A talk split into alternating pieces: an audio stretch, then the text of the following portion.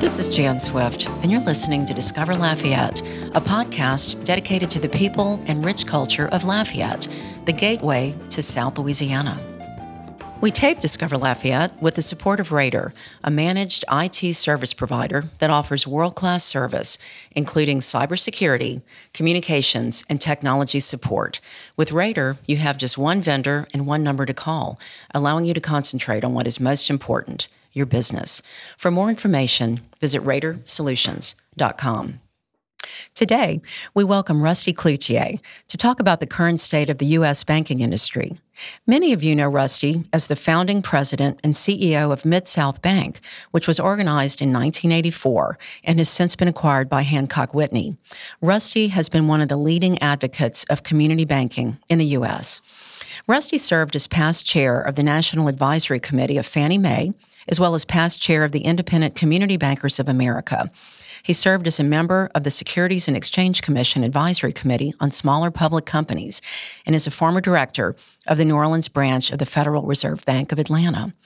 Rusty also authored Big Bad Banks How Greed and Ego Among the Big Shots in Banking and Government Created the Crisis That Wrecked Our Economy. I thought it might be a good time to have Rusty on to share his thoughts about where we are as individual consumers and where the banking industry is. Rusty Cloutier, it's an honor to welcome you to Discover Lafayette. Oh, Jan's always great to be with you anytime, any place, anywhere. Uh, let, let me tell you, when I wrote my book in 2008, I thought the uh, elected officials in Washington would take the problem seriously. Uh, I made it very clear there's a direct connection between Wall Street and, and the government, uh, and they didn't do much. Now, let me assure people before we start your money's fine if you're in a local community bank. You're okay. Not many people have $300 million to go put in a bank. So I'm not really going to talk about them today. Okay. I don't know, Jason, do you have 300 million? I'm working on it. Working on it. Well, if you got 300 million, I'll talk to you later. Uh, but you know, you covered up to 250,000. The thing is, is that they have been wanting to consolidate the banking industry, and I'm going to tell you the reason why. Okay, and it's all about money. I kid people all the time. I said, you know, I'm like the guy Huey Long talked about, the, the state senator up in all Louisiana. When the Times Picayune asked him one day, well, Governor, you bought that senator. He said, No, sir, I just rented him. Okay. He's available to be rented if you want to go rent him. Well, I'm available to be rented too, you know, if you pay me enough money. But he, here's the point is that in, in, the year 2000, we had 14,000 banks. We're down to 4,500 right now. The government, the regulators have made it very hard to run a bank. And let me use South Louisiana as an example. And they stopped anybody from making boat loans here, oil field loans. The GSE stuff was unbelievable. You know, the environmental stuff. I was down in Morgan City this weekend. There ain't no climate change crisis. I can take you down there and show you all the moss growing in the trees, okay? Uh, I can show you everything that has happened. We're gaining land in Louisiana. We ain't losing land. Hmm. Silting's the biggest problem we got in the Vermilion Bay right now. But anyway, they came with all this stuff, and if you made a loan to to anybody in the oil field mm-hmm. business, they were going to get after you. Well, a lot of banks in Louisiana, including mine, sold out because couldn't make no money. You know, if you couldn't do business in the oil field, what you going to do? Now I'm talking to my friends in Nebraska, Kansas, and Colorado. They don't want them financing cattle anymore. Okay, you know, and supposedly they pollute as one of them told me the other day, he said he told the bank examiner there were a lot more buffalo before we got here than there are cattle now. Okay, and so it's just kind of ridiculous. But but here's the end game.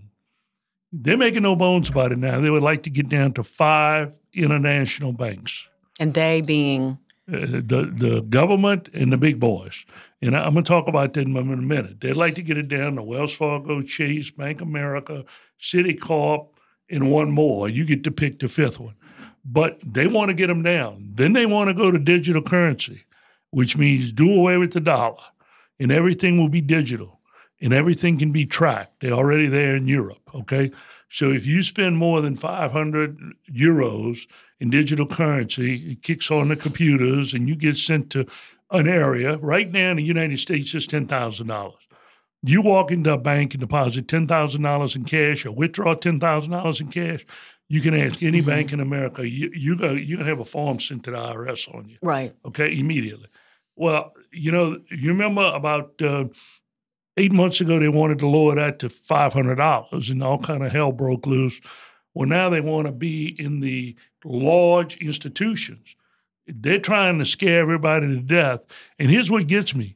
They said, well, if you got your money in a small institution, you need to move it to one of the big five so you can be safe. Well, wait a minute. If I got two hundred fifty thousand dollars coverage and I got three thousand in the bank, why should I worry? Are you telling me Citicorp is safer than the federal government? Maybe it is, but I didn't know that. Okay, mm-hmm. so so why I got to move? And they say, well, you know, the small banks fail. Well, let's talk about the small banks that fail. Silicon Valley Bank was a government-run bank that all the money went in there from the infrastructure deal. I can tell you where it came from. That was all green energy money that went from the federal government over to Silicon Valley to work on green energy projects. I'm not telling you it's right or wrong. That's where they got the 300 million from.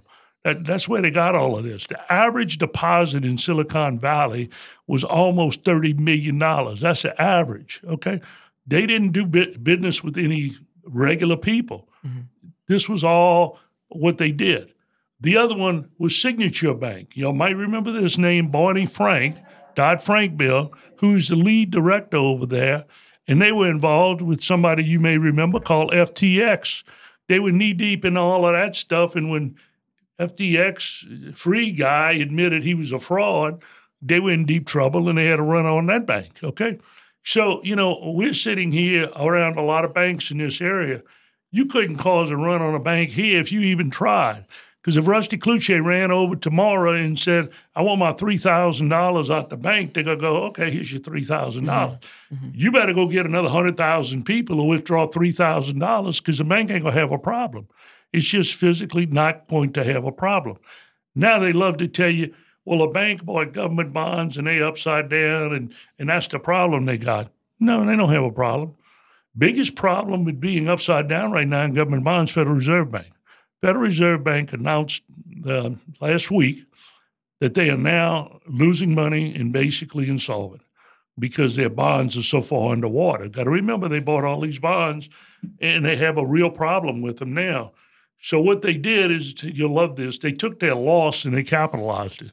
They put it on their book as an asset. Okay, so the local community banks are fine. They got a lot of checking accounts. They got a lot of little people. They got a lot of communities, the school mm-hmm. board, the sheriff, the city. They're not withdrawing all their money. So yeah, their bonds might be a little bit underwater, but they will come back. It's like it's like owning any bond. If you hold it to maturity, it's going to get back to the full value. You know, while you're talking about community banking and these large banks, Rusty, the reason people like community banks, I think, is because they want to know that their banker knows them and they can go to bat for them, right? right? So we've got this total disconnect between most of these large banks who don't really care about someone like me or, or you possibly even or Jason getting a small business loan. So they're out there dealing with all these millions and billions. And the rest of us just want to make sure that our money is safe. And I know quite a few people who don't even trust banks, no matter what kind. They just don't know if they can trust anymore. And so that's why I was glad you were coming on just to explain to me your your philosophy about community banking and maybe why we need to have some middle ground between government takeover and just total deregulation. Because deregulation gets us in trouble. And the thought of government taking over and us just having five banks is really frightening to me. Well, you know, the, the, the problem with, as I wrote about in my book in great detail, is a friend of mine says runs a bank in, in Zachary, Louisiana. Mm-hmm. He talks about the big boys. They get the gain and we get the pain. None of these banks were dealing in uh, green energy loans and were dealing in uh, cyber currencies and all of that stuff. So why in the world go put a whole bunch of regulations on a local bank? Okay. The other thing too is is that I tell people if you're worried about your money, just go see your local banker. Okay. Because believe me, I'm a big believer that body language tells you more about people than anything else. So if you go ask him how's the bank doing and he mm-hmm. starts sweating, then you know you might want to worry. Right. But you got to remember you got two hundred fifty thousand dollars worth of coverage. The reason they broke the rule there is because of the big banks. They cannot bail out Chase and Citicorp and all of that. But here's the second thing that you got to like about your local bank, you might not like about the na- international bank. Remember, international. Okay, eh, eh, when you're talking about the big banks and you say, well, yeah, they got an office in Lafayette, they care a whole lot more about what they're doing in China and Venezuela and Argentina and Europe and South Africa than they do here. They're international. Okay, they've got a lot of money invested international, and they're doing a lot of stuff local bankers wouldn't even conceive. And let me give you just one local example that I was shocked, just flabbergasted with. I was publicly traded, not the biggest publicly traded stock in the world, but I was on the New York Stock Exchange. You Mid-sell. could buy and sell it. When I write the president's letter, I would usually make some statements, and auditors would, you can't say that. And attorneys would say, you can't say that. And my marketing people would say, you can't say that. And my, my uh, regulator people would say, you can't say that. I had to put it in front of seven different groups. And by the time they were finished with my letter, it wasn't nothing I'd said. Okay? But Jamie Dimon, last week, anybody on this call can go look it up. In his presidential letter of Chase Bank, said it's time for the government to start seizing private assets from individual citizens in the United States of America. He said, We cannot support this government in green energy without seizing assets. Now, I don't know about any of y'all, but I got a lot of money in IRAs and other deferred accounts. Mm-hmm then I'm not real interested in them seizing. Okay? And, and Robert Reich, one of my favorite people, who uh, wants to do away with inheritance because he says that's unconstitutional. I listened to him his argument on that. Inheritance tax or inheritance? Inheritance. Any inheritance, inheritance. is unconstitutional, he says. Because he says everybody's supposed to be born equal, and if you get a lot of money, you're not equal, and, and whatever. Hmm. Well, he also has proposed now that if you live in a house, and I had my house appraised last week. I don't know what we could do, but me and my wife talked about it. I live in a 4,800 square foot house. I raised a lot of kids. I had a lot of grandkids. But it's just me and my wife now. Well, Robert Reich is saying, well, they should move some people into my house. There's homeless people, they ought to move in there. So I don't know if I want to fund these people's goals and ambitions mm-hmm. by moving my money into a large international bank. And I promise you, and I don't mean this negatively. Uh, I talked to a lot of people who worked for the big banks, and they said, Rusty, what we really miss is we don't have nobody we can talk to. Mm-hmm. We just get orders from upstairs, and it comes down, and this is what we're going to do, and this is what we're going to say. So I want to tell your listeners Feel comfortable with your community bank. Go in, talk to the people, look them in the eye, look at the local people. Mm-hmm. I mean, in a lot of markets right now, the large international banks just have kiosks. You can't even talk to nobody. You go in and make a deposit, you're talking to a kiosk. Can okay? you define like community bank, what you're talking about, and maybe give us a few examples? Well, know? okay, I'll give you, I can give you a ton of examples. Okay.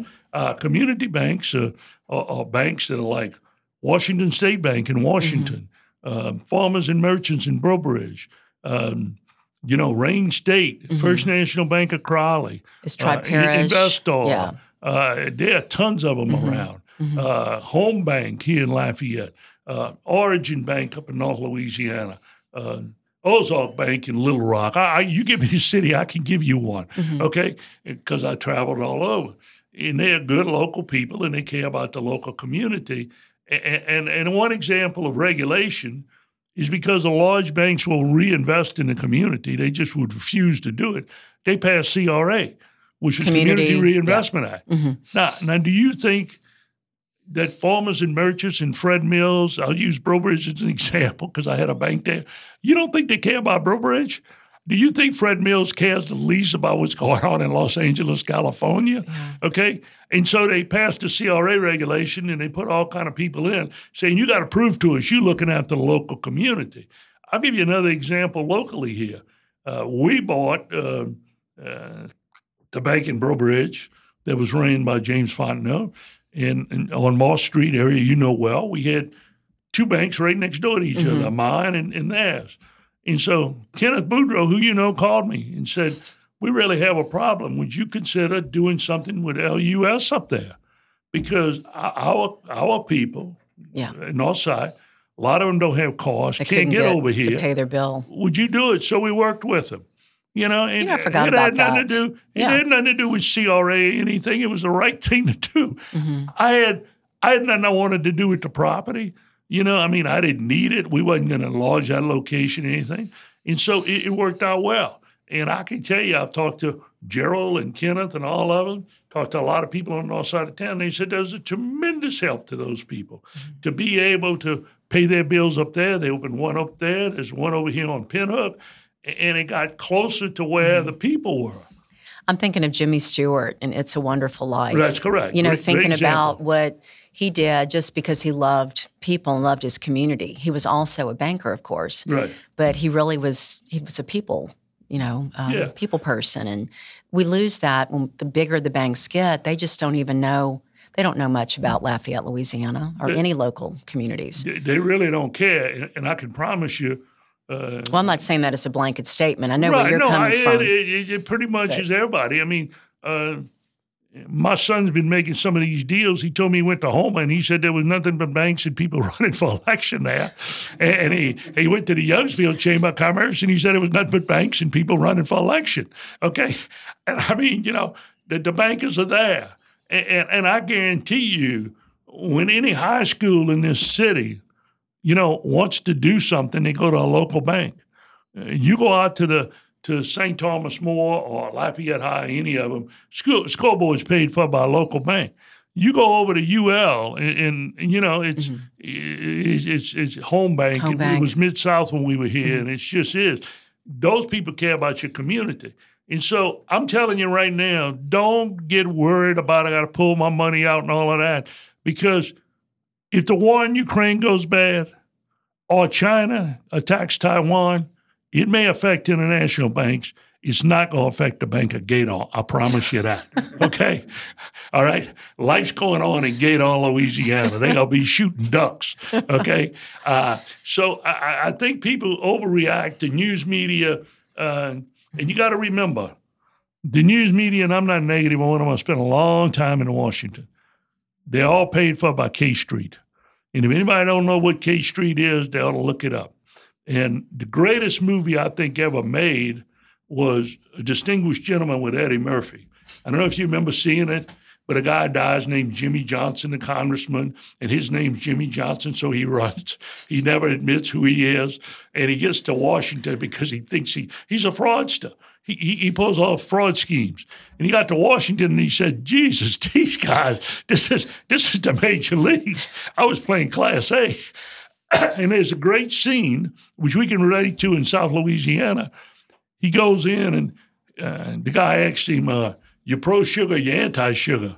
So he turned to his guy next to him, like, what should I be? And so the guy could tell he's hesitating and he says, well, look, let me explain to you, Congressman. If you're pro sugar, I can get you a lot of money from the sugar farmers and the, the whatever, the whatever, whatever.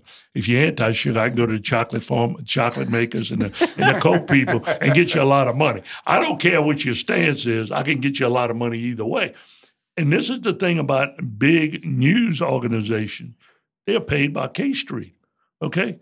And these people who are on TV, and I don't care who your favorite person is, they, put a teleprompter in front of them and they read the script. And, and, and they don't vary from it very much because, you know, that's K Street. That's that's who they are. That's that's what, what pays for it. And and uh, uh, great story about Louisiana. Um, guy, I don't remember his name, but um, about eight years ago, he went to jail for bribing 105 congressmen. You might remember he wanted to get an Indian casino near uh, Sabine Pass, okay? And he was going to get him to pass a federal law that would allow them to buy more land. And so they caught him and they put him in jail and they interviewed him on 60 Minutes. I never will forget this. And they said, Well, Congressman, you know, how'd you do it? And he explained it to them, you know, either them or their aides and paid them off with office of jobs or whatever, whatever, which a few of our congressmen in this state have taken to become lobbyists. Nothing against it. They've made a lot of money. So uh, they said, well, man, that's really great. you only got 105 out of 535. And he said, no, I just couldn't afford the rest. okay. Uh, and so, you know, but remember, a lot of this comes from KK Street. Mm-hmm. So when you see him on TV saying, oh, you need to move your money out the bank of Gator and get it to, to, to uh, Citicorp, that's paid for. They ought to be, you have to put at the bottom, paid political ad, mm-hmm. okay, because it's paid for. And, and that's exactly where they are.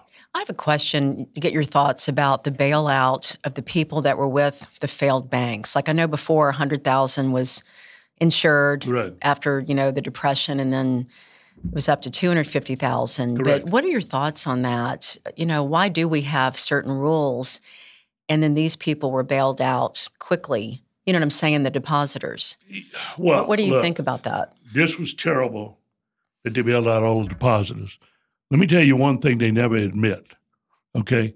The United States government in the history of banking has never paid a dollar to bail out a bank, never a dollar. Okay. The FDIC is self funded by the banks. Now, they're having a big feud right now because they want the community banks to pay money to bail out Silverton and, and, and, and SVB. They're going, wait, this was the big boys' deal. We wasn't doing hedge funds and we wasn't doing green energy and we wasn't we wasn't involved with free in that. It wasn't us. And so all that money is going to be raised. But this is a big thing that the news media runs with, and this is the big boys that sell us. Well, we're bailing out all the small banks. You ain't bailing out no small banks.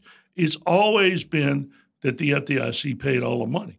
I, I don't care when you want to go back. I could go all the way back to Enron and uh, WorldCom and the stuff that they did and, and, you can look at it, and it was it's the same people over and over and over again.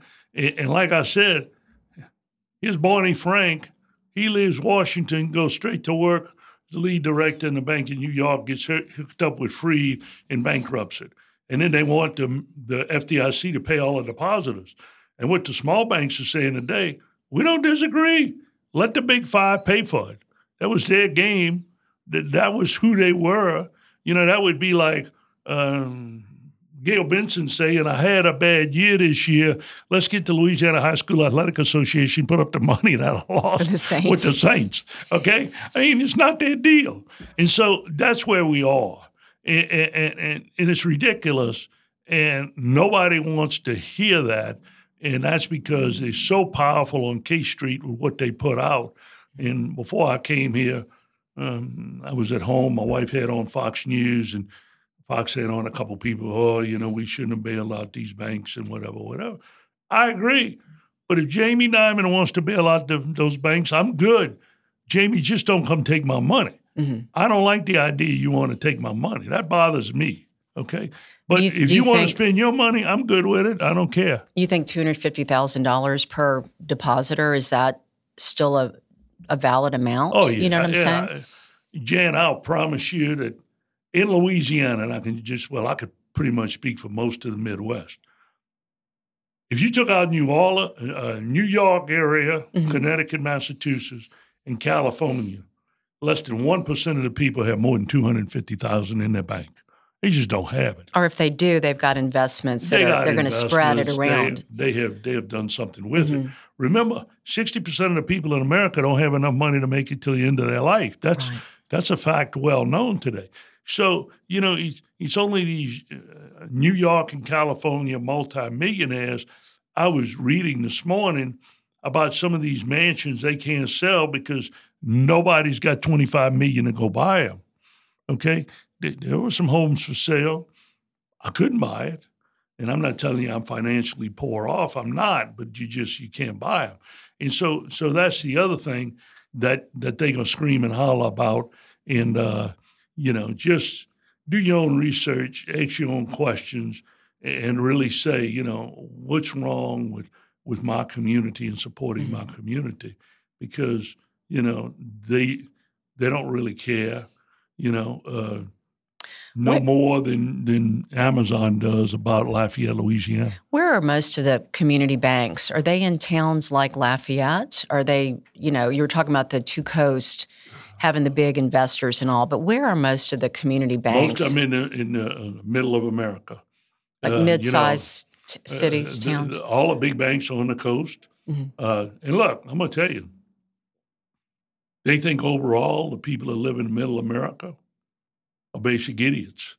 Okay, they don't they don't have much confidence in them. They don't believe in them. They live in a different sphere. I mean, I, I'll give you a great example, and I'm not here denying electric cars or plus electric cars. If I lived in New York, electric car would be fine because I'm not going nowhere. Okay, I'm driving from 42nd Street to Central Park.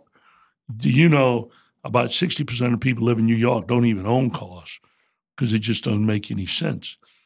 Uh, but if you live in this area, Yeah, I want to get I out got- of a hurricane.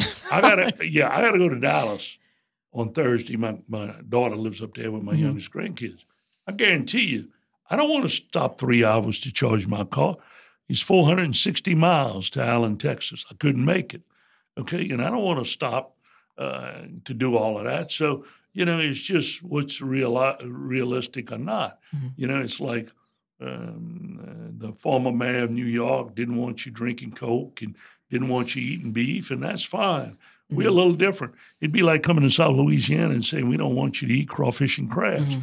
Okay. Well, I understand they most probably don't like it. Okay. They most Mhm. probably like, oh, that's the worst thing in the world. But you try to go to a seafood restaurant in Lafayette on Friday during Lent and tell them you ain't letting them eat crawfish, crabs, and fish, Mhm. you'll get shot. Here's some meatloaf. huh? Yeah, yeah, you'll get shot. So, So, Rusty, at Mid South, I know y'all were really um, very much in favor of oil and gas. correct. You know, your your customers were heavy oil and gas, and I'm curious now with this push. I know for even oil and gas people that are still here, they've explained to me and our listeners how hard it can be to get investor capital unless you've got this focus on green energy. You have to show what you're doing. And we're still going to be dependent on oil and gas for the next 40, 50 or more years. I mean, I know we want to transition to cleaner energy, but it doesn't just happen overnight, right? So if there's just a disconnect between reality and where most people live. Well, Jan, here's reality. Uh, I want you to ride, and I know you ride around Lafayette a lot. You know the average age of the car in Lafayette is 12 years old. I've seen that. uh, that's on the road. So if they if they stop selling electric cars today, it would be another 15 years before we got there. The the other thing is is that they have destroyed an industry we're going to need. Uh, I have a dear friend named Greg Bowser. You ought to do one with him one I day. know Greg with the Chemical Association. correct. He played uh, ball at LSU. LSU. Yep. I coached him. We're very, You very did? close. I know Greg. Back, back in my day, we were Yep. very, you can tell him I told you to call him. But he said these people are trying to stop everything in the world. You look around here, what would we have? You think those big screens would be there without plastics? Uh, do you think that pen would be there? my lipstick. Your lipstick? Uh, yeah, A try to- practical example. Te- te- tell all the women they can't get makeup. See how that goes. Okay. In automobiles, you know, my car out there is four year old automobile. It's about 80% hard plastic. It ain't got a lot of steel in it, and less and less and less. So, you know, these people who are trying to stop all of this, and Bowser makes a great point.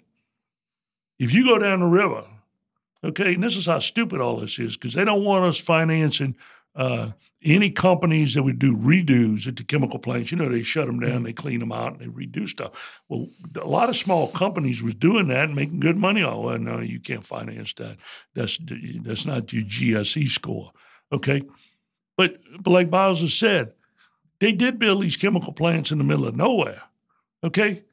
and then everybody moved there. Is that the chemical plant's fault? When they say, "Oh, well, the chemical plant's really polluting," well, you know what? I was born and raised in Morgan City. Used to go to LSU football games a lot. Dow Chemical was way outside of Plaquemine. Mhm. Now it's right there. Everything Plaquemine done moved out to the chemical plant. Okay, and, and, and people don't realize. Somebody told me the other day, "Oh, we need to do away with carbon." And I went, "Okay, how you gonna drive your car?" And then, what do you mean? Mean? I said, "Well, you realize those car, those tires on your car are made with carbon black, right? You understand that?" Oh, no, no, no, no, no. I said, "Yeah, yeah, yeah, yeah, yeah." I mean, I was I lived in Baldwin and Franklin area. That's where the big carbon black plants are. And if you want to go sit at the railroad track here, watch all those Mhm. carbon cars heading north up to Ohio, to Goodyear and all that to make your tires. So, you know, the, these people are talking about stuff they don't know. uh, they're forced the banks into doing stuff that is crazy, Mm-hmm. and and, and the bankers are like, you know, can, can you really believe this? It's like a banker told me the other day. He had regulators in, and he says his kid was 27 years of age, and he wanted to know what he was going to do about he financed a big cattle feed lot like Mhm. in Dodge City, and he said. He told him, he says, well, they'll have to cover everything and put it under a hooded thing that vents all the, Oh, the, the methane. the methane gas. Oh, they want them to put diapers on the cows. And the guy went, You're not serious, are you? Yeah, we've had a, a, a study done of that. Well, well, let me tell you what the next worry is. I'm telling you, it's a serious worry. I was with a guy the other day in Houston that is big on cleaning up stuff. And he told me, he said, Rusty, um, we may be losing green pretty soon. Because he says, if you clean it up too much, plants can't live. He says, I'm doing projects right now in the Great Lakes that by the time we finish, it's going to look like a swimming pool. It's going to be blue, it's going to be beautiful, but you're not going to have any algae, you're not going to have any fish, you're not going to have anything. You know, he said there's a fine balance. And right now in the atmosphere, we have to have 4% carbon dioxide in the atmosphere to survive on this planet. Okay? And they talking about they want to reduce it to 2%. Nobody knows what effect that's going to have. They just don't know. So what what I'm telling you is, you should. I know you're very busy right now, but when you're no, not I'm as- good. This, we're when- here. when you're not no no no when you're not as busy, I'd love to take you on a ride down to Jeanerette, Franklin, Morgan City, Amelia. Mhm. Do you know? In 1980, when I moved here, 10% of all the sales tax collected in Lafayette, Louisiana, was out of Came. Amelia, Louisiana. they were coming here to shop. Avondale, all that, they were coming here Mhm. to shop. That's all been bulldozed now, gone. They all left. They- They're gone. Shell, uh, Marathon, Texaco, they, they Mhm. bulldoze all that stuff. They're gone. You know, Mhm. they're not there. And that's hard to replace. And, and, and, you know, I just, I served, you read all my things. I served six years on the Fed Energy Commission, National Energy Committee, and we studied alternative fuels till we were sick. Called in everybody who was an expert, everybody. And at the end of the day, nothing could replace natural gas. Nothing can burn cleaner, nothing Mhm. can burn cheaper. and it's plentiful now And that we know plentiful. how to unleash it. It, Yeah. it was plentiful. Mhm. And, and and if we want to put these people out of business, let's be honest why we putting them out of business. Let's not lie. Let's not say we did away with the Keystone Pipeline because it was bad for the environment. Let's say getting away, doing away with the Keystone Pipeline was great for Warren Buffett, who gave him a lot of money, and his Burlington Northern Railroad's making a fortune. Okay, shipping that fuel out of there. So you know, let's just let's just look at what's really happening. Okay, I mean, you know, when you when you look at it, and I don't care if it's local anywhere else. I always ask, "This is the bank in me. Where's the money?" You know. hmm That's what I was going to ask you. Um, and for the record, I'm not against clean energy initiatives. I just feel that people don't understand we can't just go to that. We can't all just have electric cars overnight because we're just not equipped to do it. Our, our electric grid wouldn't support it. Rusty, I'm listening to you, and you've seen the evolution of things with technology. We were talking about it before we started taping. Technology is moving so fast. Some of these initiatives will be seen in our lifetime, some of them. But as a banker, I want you to comment on this, and I'm going to turn over to, to Jason if you have any questions. You are so knowledgeable in so many areas that most of us don't even know what you're talking about. Like, I'm not an expert on K Street or the GSE. I know there's requirements, you know, in investing and all, but is this how most bankers are? You have to get to know the industries that you're loaning money to, but this is it's complicated stuff. Well, absolutely. And you, and you, and you, your bank, and I'm gonna go back to Gueydan State Bank. Yeah, it's yeah, a little bank. I like that. I mean, Gueydan got people in Gueydan Mag know a lot about duck hunting. Okay, uh, I guarantee you, you walk in there, they tell you what kind of buckshot to use and everything else. Okay, it's gonna be a little different than if you deal in business with one of the banks in North Louisiana, and they go, "No, I know more about cotton and timber or whatever." You, you got to know your market. You got to know the people you're talking to. But but let me let me tell you this too about energy. I don't want to give the impression I'm against any energy. I'm okay with solar. I'm okay with wind. I'm okay with nuclear. The problem is, is that when you go home tonight, I want you to walk around your house, see how many devices are plugged in. Who? Okay. Know. All right. The energy demand is going through the roof. Mm-hmm. So, I mean, I've been to West Texas. I have a good friend runs a bank called Happy State Bank in Happy, Texas, out of near Lubbock, and he's took me on all the big wind farms out there and all of mm-hmm. that. They got the biggest wind farms you ever seen in West Texas and Oklahoma. I've seen them. But as long as the eye can see, you can see them. He doesn't fulfill 10% of the needs of Dallas, Texas. That's just Dallas, okay? I mean, there's big needs. And now you're talking about plugging in everybody's automobiles. I mean, you know, you, you're not being realistic. I mean, I'm okay if my neighbor wants an electric car and he wants to plug it in. I'm willing to say, well, I'm not going to get one on my block, okay? You know, because not everybody on the block will be able to have one because the grid can't support it all. And so, you know, it's just it's just not realistic. Let's be let's be realistic. Let's be realistic about natural gas.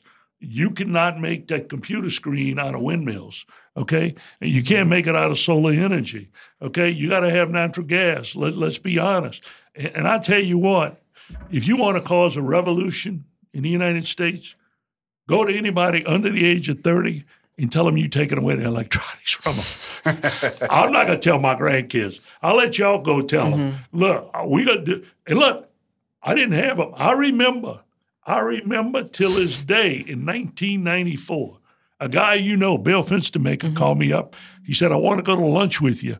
I want to discuss the superhighway. And I said, Oh, because we were working on I 49 at the mm-hmm. time. I said, What superhighway we building? He said, The internet superhighway. Oh, And when I sat down with him and he started telling me, because him and Clay Allen used to go to Las Vegas and mm-hmm. some big internet conference over there, and he was explaining it to me, and I was like, man, I don't know how this is going to work. I know. Five years later, I wasn't wondering anymore. Mhm. A- And right now, I'm just about finished, but I decided I was going to binge watch, binge watch The Sopranos, which ended in 2007. Watch a little old TV and realize how much technology has moved Right. uh, from that that standpoint. Uh, before we got on, I was talking to to y'all about last night. I watched uh, uh, a show NCIS, and they were trying to clear a cold case from 2003, and they found some cassette tapes from back then, oh, yeah. That's and they y'all had to talking about. find somebody's old truck Mm-hmm. to go play the cassette tapes in because they didn't know how to play them. Look, I remember eight tracks. Hell, I remember when we all had AM. Okay, Mm-hmm. and, and then and, and now you know I've got DVDs and I tried to give them to my kids and they looked at me like I'm nuts. Yeah. What the well I want a DVD DVD for? player. So so so you're right. Technology and then this Yeah. AI stuff that is coming. God only knows. And how much electricity is that going to have? Because I guarantee you, when they come out, we already got one of these vacuum cleaners that go all over my house. I don't know what you call them. Yeah. But but We've you got know, two of them here. Yeah. Okay, but uh, when they come with somebody who's going to wash the clothes for my wife or, or, or, or clean the dishes, put them in the dishwasher, Mm-hmm. we're going to be buying us a little robot and we're going to charge it every night too. Yeah. So the question Yeah. is, we got we have a lot more energy just meeting demand. So Mm-hmm. you know, but but yeah, they put a lot of demands on banks and on SEC traded companies. I mean, what to me is ridiculous. I do a lot of investing, so I'm reading a lot of annual reports. All these companies, they kind of get a GSE score, although it's killing them. I mean, it's just physically killing the company. And, and they put non qualified people in the places just so they can get a GSE score. Do you know about this, Jason? No. It's when people go to borrow money. Like I'm thinking about local oil and gas people. You know, um, producers. They have to. They go to people for money, but then if those people, right, they they have to sh- they have to show that they're meeting the. Um, I guess the clean guidelines. Oh, It's, okay. Clean it's like you, guidelines and, yeah. government diversity, DEI. Yeah. you have to gotta jump through a lot that. of hoops to get money. Got yeah. And if you're not doing exactly the right thing, then your money sources kind of dry up. So it's a chicken and egg thing. And, and- and if you walk in I don't know if I And- said it right, but that's kind of the gist Yeah. of it. I follow. and, and- and all you got is white males in your company, could get tough. Because where's your diversity? You know, uh, where is it?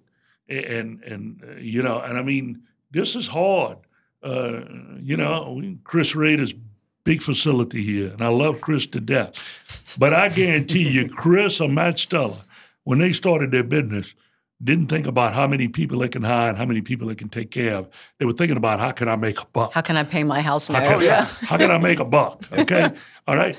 And, and now it's like, okay, you know, we want all of these things and we want you to have this diversity and that and that. And look, I'll tell you right now, I used to tell people who came to work for us who had MBAs, I would tell them, look, glad you got it.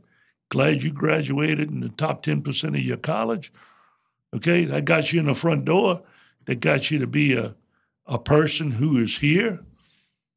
But it all comes down to who can produce now, mm-hmm. who can bring us business, who can make something happen. Right. So, but I think the one thing I, I know we're getting t- close to closing.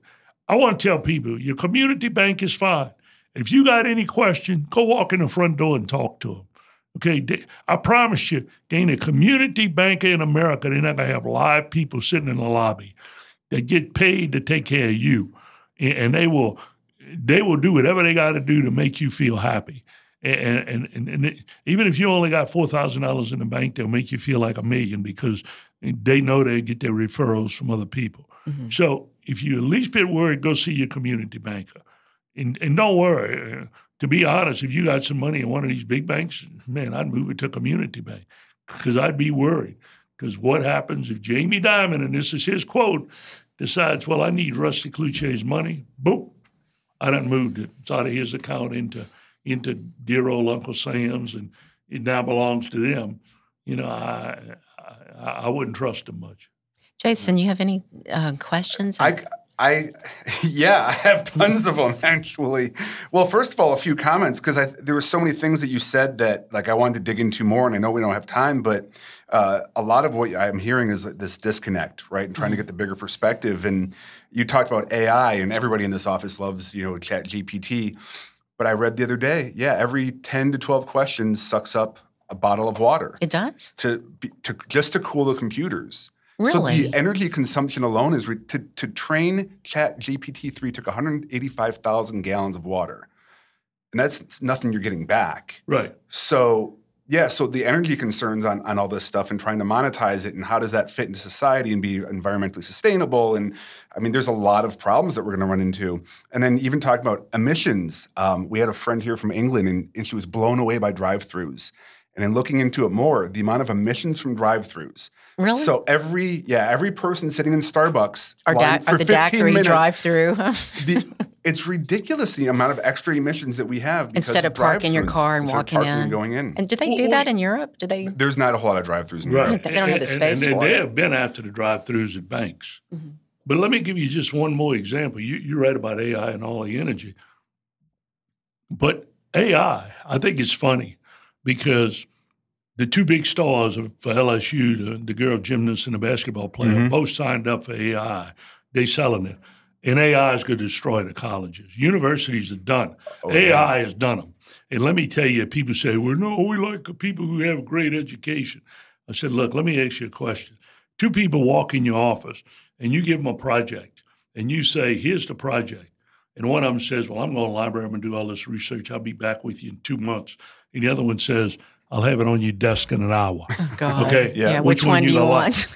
and I was with my good friend, this big landscape architecture in Nashville this weekend, and he said his grandson was telling him about AI. Oh, that won't work. You know, I spent seven years in college mm-hmm. and all of this.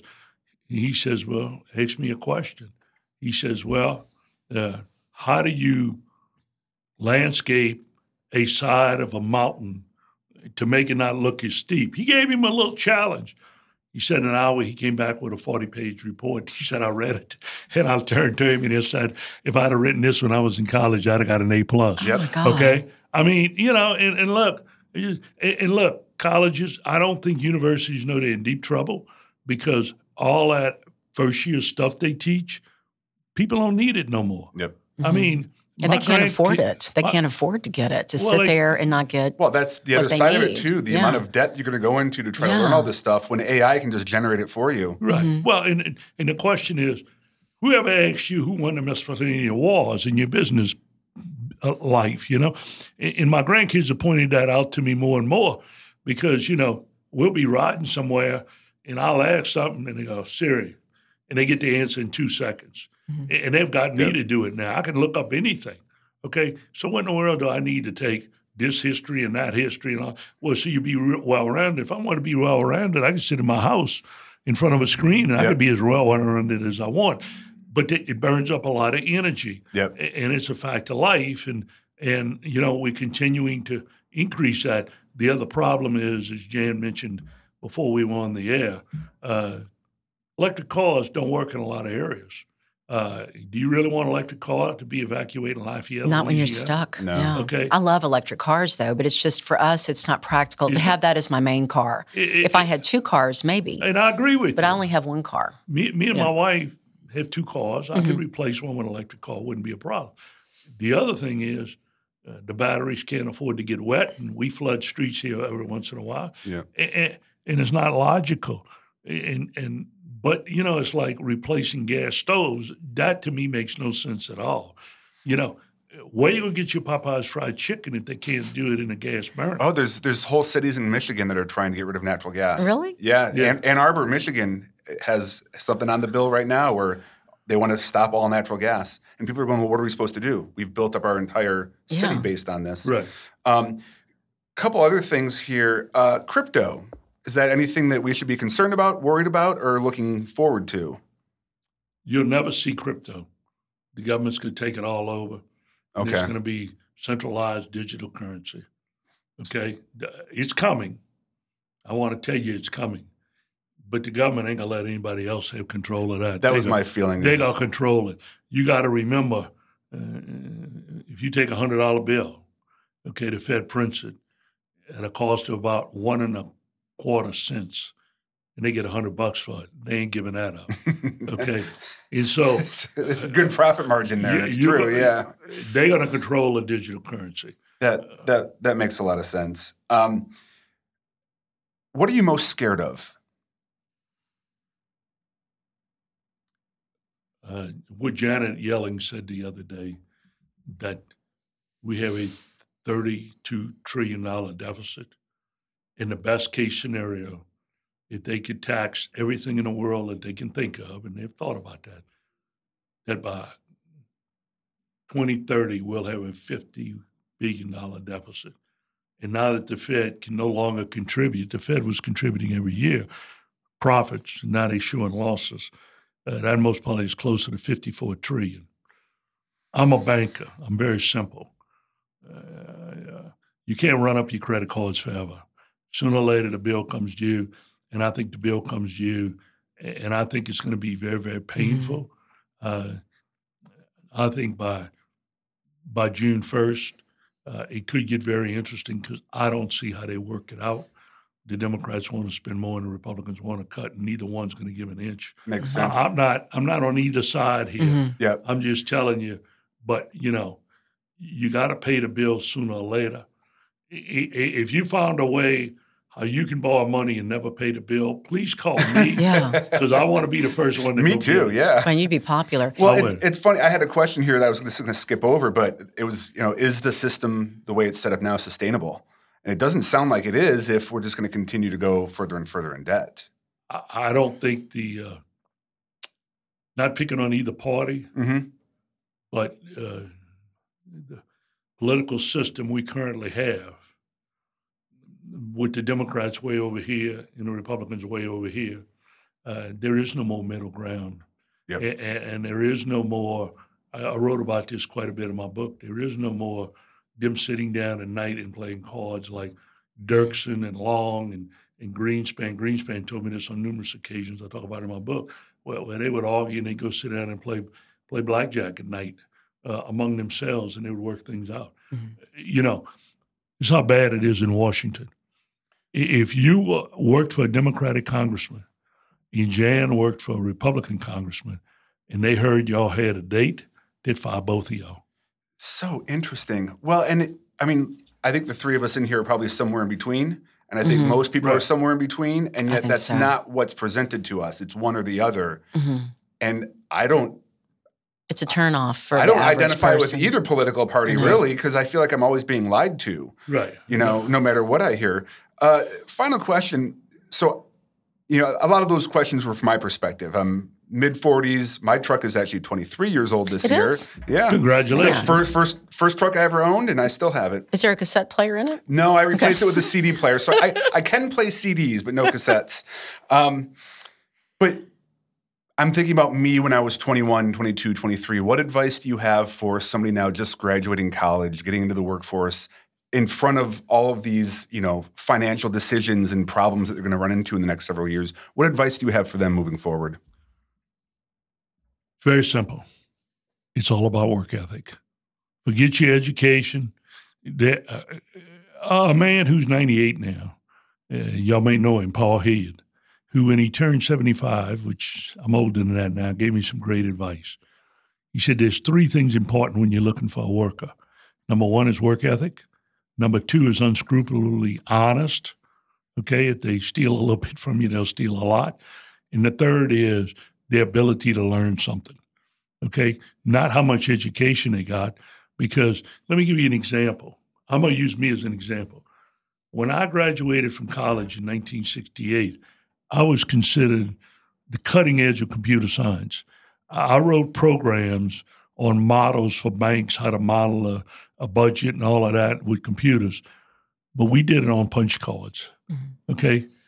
How good do you think I am today with punch cards? if I walked into here with a, a stack of punch cards and say, "Hey, I want to run this program," you'll laugh at me. Mm-hmm. Okay, you got to be able to learn because Yeah. the world Yep. Evolves. Yeah. Yep. I mean, would you go to a doctor who says, "I want to take your gallbladder out and I'm gonna cut you wide open and take it out"? Right. Mhm. You're gonna say, "Uh-uh, I ain't doing that." You know, I want laparoscopic surgery, ca- cataract, same thing. All this evolves. So, a kid coming out of school realize one thing: you went to school, and all that proved is that for four years you could pay attention and do something. Discipline. Yes. Okay. Now, the, the next thing is I don't care who you want to go to work for. Don't make me any difference. You got to prove to them you're the best worker they've ever seen.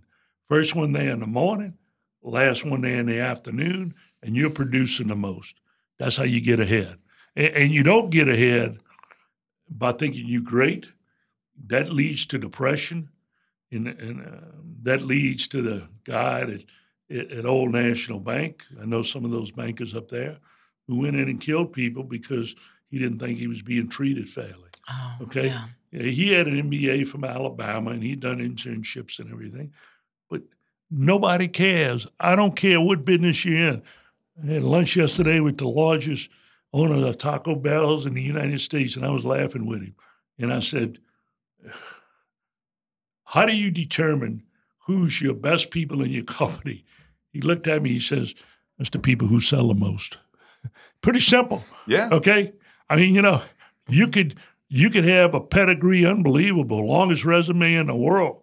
You go to work at Taco Bell and and you're not leading the, the franchise, but if you his best franchisee, who you think he's going to take care of? Yeah. You know, Yeah. and so that's what young people don't realize today. And there is no participation trophies in business. You don't get a participation trophy. You don't get nothing for finishing second. Uh, you don't get anything for saying we lost this business over here. You know, it's it's you either win in business or you lose. And, and uh, if you make a mistake, man, they'll crucify you. So, you know, that would be my advice to young people. You got to realize that. I, I like that. Well, and it, it kind of reaffirms, I don't know, a little pride boost here for myself. Because back in 2021, I had friends who were trying to cash in on the crypto thing, you know, easy money. Right. And and they kept on asking me, you know, Jason, what, throw in a few hundred dollars, throw in a thousand dollars. I remember saying to them, I was brought up and told nothing beats hard work. Yep. There's no such thing as easy money. Just work hard and everything will, will Mhm. work out. So I'm, I'm glad that you said that. Uh, Rusty, I wish we had more time. Maybe we can have you back at some point. But No. uh, it's been super, yeah. It's just been awesome. I would love to do that. Maybe sometimes in the summer after things settle down a little bit in Washington. You know, this is the other thing people don't realize. Uh, Washington's done on June the 1st. So that's it. You, you only get 100 days, okay? And then they're running for reelection.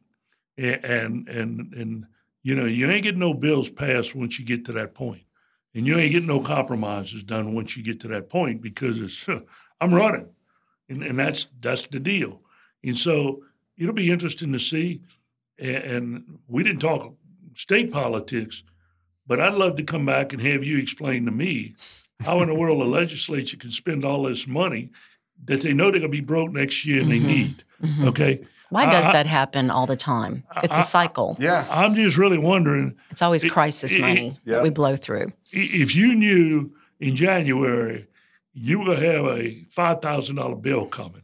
Okay, and and I gave you five thousand dollars today. I doubt that you would go blow it. No, I'm You- putting that away right away. and Yeah. saying I got a bill to pay. Yeah. Well, everybody knows they got a big deficit coming, but yet they spend it like no tomorrow. They, they like they like like wild people, and, and and look, that's a that's my hang up. I'm a banker, okay, and so you know, I think you pay your bills, you keep some cash, you know, you do what you're supposed to do, you know, and I hope everybody in America has put some money aside in case we got some tough times.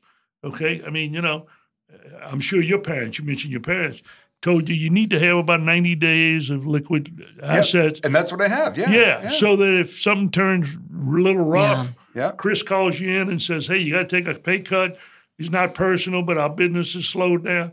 That you can handle it, okay?" Mm-hmm. And, and too many people are acting like, "Well, that can never happen. That can never happen." It's like when you get my age, and I was with a bunch of people yesterday. I'm 76 now, and somebody made a statement I will always remember. Most of us were the same age at the table. He says, "We are all one doctor's visit away from bad news." And, It's- and it's that's scary. a, that's a Yeah. true True. statement. Yeah. And so, you know, you just need to Mhm. uh, to do that. And I don't think young people think about that. I got some grandkids, and I love all my grandkids. But boy, if I gave hundred dollars today, by five o'clock it'd be gone. No change. Uh, you don't send them to the no, store no with the change. hundred dollar bill. No change. Rusty Cloutier, this has been fascinating, and it the com- the conversation followed the track I wanted, but it also went a little different way, which I found interesting. I mean, what do you think, Uh, this Jason? was this was amazing. Yeah, I, Yeah. all sorts of good information. We- I wish we had more time. That's you have to come back at some point. Yeah. Maybe, maybe yeah, late summer. We can Late talk summer, about well, what what? happened After over the summer. Congress acts or once doesn't the, act. once yeah. Congress is done, and once uh, uh, the state legislature is done, and Mm-hmm. a few other things, and we got a clear picture, and we got a clear picture on the banking front. Yeah. Uh, I think the next ninety days. And look, let me tell all your listeners one thing: don't believe anything you hear or you read. Go do your own research and spend a lot of time on it. And if you listen to I don't know, MSNBC, then go spend a while on Fox. And then, because you're going to hear two different stories on the same story. Yep. And then you Mhm. make your own decisions. And your decision may not be my decision, but you make your decision. Also, keeping in mind their opinions are based on the amount of money that they're taking in, right? K Street is showing up Yep. at their front door. Okay. Fair That's enough. interesting. All right. Well, I want to thank you, Rusty Cloutier, for your time and your expertise and what you've done to help build our community. We owe you a, a debt of gratitude. Thank you. Thank you so very much. Yeah. And Jason Sikora with Raider, I want to thank you for making our show possible. Uh, it's been almost six years. We started taping in Raider Yeah. uh, towards the end of 2017. That's and right. it's it's flown by. I know. So we've got younger Yeah, yeah. while the true. show Yeah, uh, right, got right. better. Yeah. I listen back to the early ones and I think, gosh, I'm just glad I was able to keep this going. I'm grateful because Yeah. Rusty, it's been such a great way to connect with people that lead in our community, that are upcoming leaders, uh, people from all walks of life. Well, and we get to hear their you, story. Jan, for keeping this going and for capturing all of this. I You know, love I think it's great now. I think it's going to be great to come back and listen to in the future. well, thank you. And look, I I think podcasts are great because you get a lot of different opinions. Yeah. You know, Yeah. you, and none of us got paid by K Street today. No, no, no. We're doing this out of the love of our community. If you haven't subscribed yet, please consider subscribing to Discover Lafayette wherever you get your podcast. You can also visit discoverlafayette.net. I don't know if Rusty's ever been there, but we have an archive of over 300 interviews, and they're alphabetized. You can look it up and maybe find one of your friends or family members has been on it and you haven't listened yet. I want to encourage you to do so. On behalf of Discover Lafayette, thank you for being with us today. I'm Jan Swift.